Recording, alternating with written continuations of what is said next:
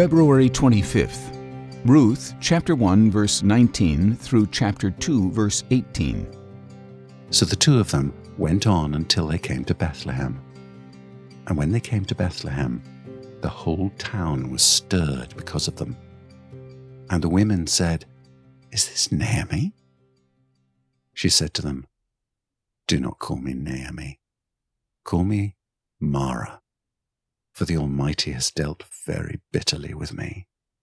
I went away full, and the Lord has brought me back empty.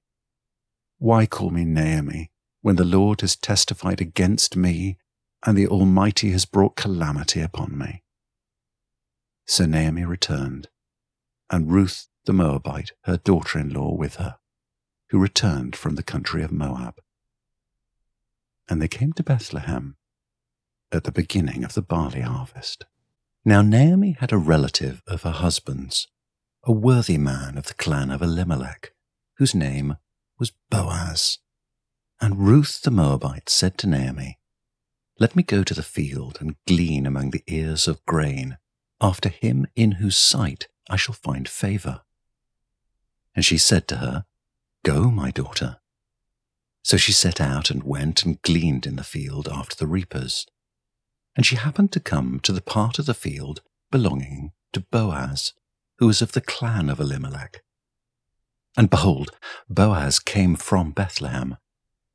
And he said to the reapers, "The Lord be with you." And they answered, "The Lord bless you." Then Boaz said to his young man, who was in charge of the reapers, "Whose young woman is this?" And the servant who was in charge of the reapers answered, "She is the young Moabite woman who came back with Naomi from the country of Moab.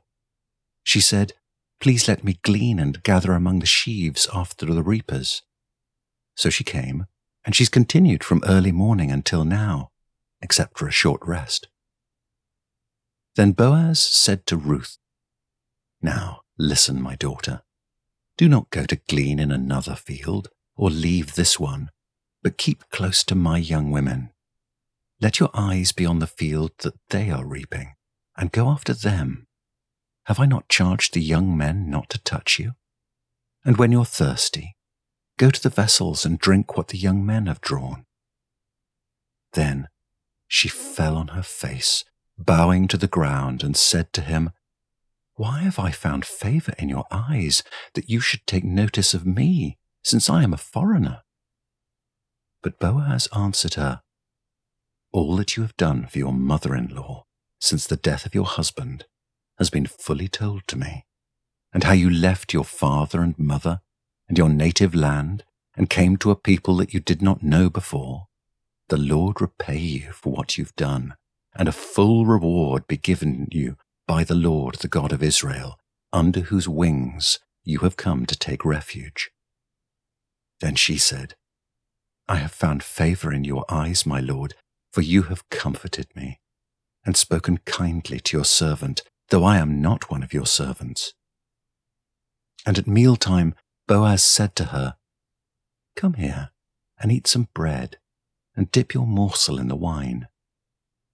So she sat beside the reapers, and he passed to her roasted grain. And she ate until she was satisfied, and she had some left over. When she rose to glean, Boaz instructed his young men, saying, "Let her glean even among the sheaves, and do not reproach her. And also, pull out some from the bundles for her, and leave it for her to glean, and do not rebuke her." So she gleaned in the field until evening. Then she beat out what she'd gleaned, and it was about an ephah of barley. And she took it up and went into the city. Her mother-in-law saw what she had gleaned. She also brought out and gave her what food she'd left over after being satisfied.